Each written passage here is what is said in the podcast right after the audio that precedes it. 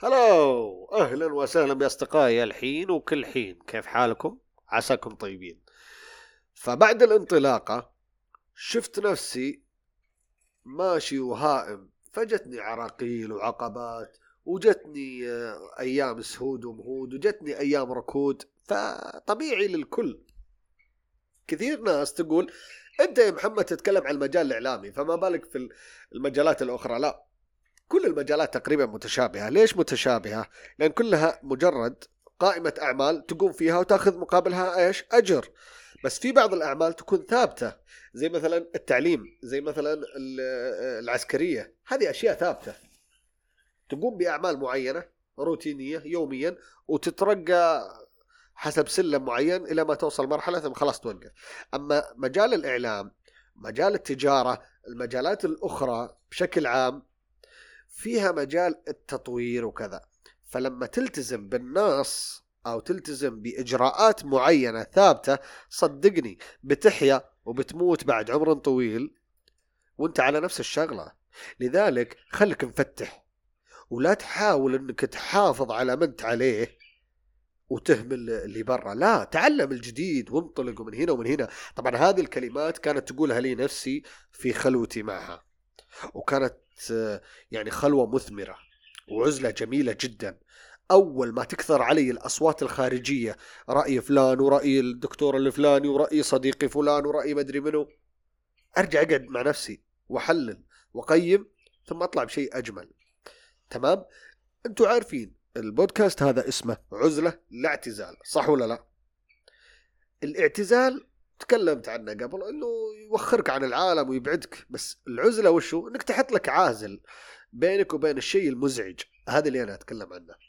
فيه في البودكاست أو عالم البودكاست كثير ناس تتكلم عن العزلة بس كلها تتكلم عن الأشياء الشخصية فيهم هم. أما أنا لا. جاي أنقل لك تجربتي الشخصية وأحثك إنك تنطلق معي إلى الأفضل.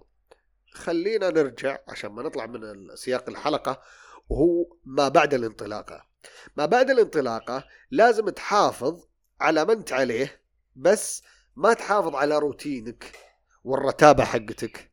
لازم تكون منطلق. اي تعلم تطور راجع نفسك صحح معلوماتك اسمع الآراء اسمع النقد. في النهاية لا تسمع الصوت الداخلي حقك. بس متى توصله؟ في عزلتك مع نفسك لما تجلس أو تعزل نفسك عن المحيط بمحيط آخر انت كذا ممكن تتقوم أكثر وتنطلق أكثر. بعض الناس يقول أنا أحب الرياضة طبعا أنا بتكلم عن المجال الإعلامي. أنا أحب الرياضة تمام.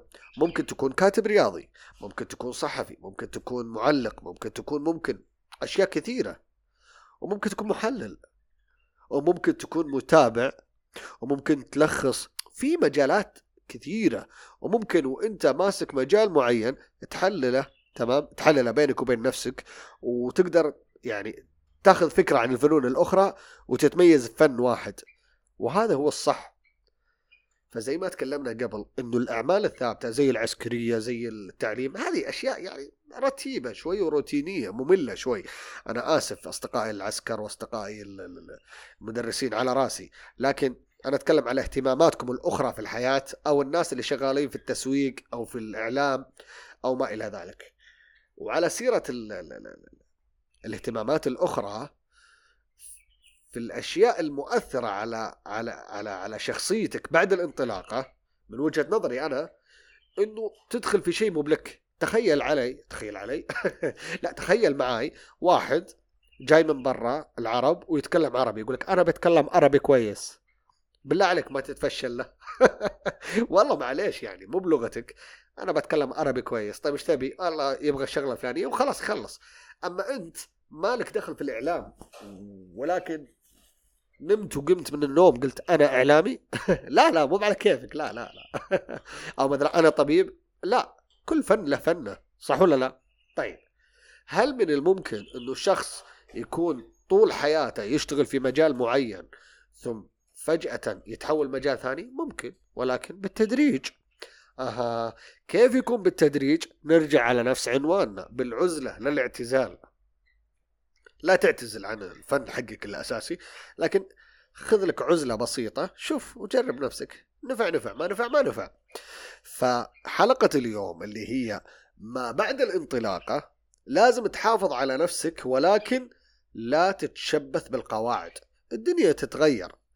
وكذلك أنت لازم تتغير وتواكب مجريات الأمور ومستجداتها.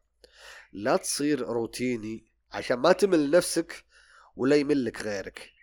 هذا اللي أنا استفدته في عزلتي وخلواتي المتعددة والكثيرة بغيت أقول متكثرة وخلت حياتي ولله الحمد أكثر سلاسة سلاسة ولا أربعة. لا لا أمزح أمزح خلاص خلاص بقفل الحلقة حقت اليوم. الشاهد آه، يا أصدقائي فبعد الانطلاقة لازم تحافظ على إيش؟ مستواك.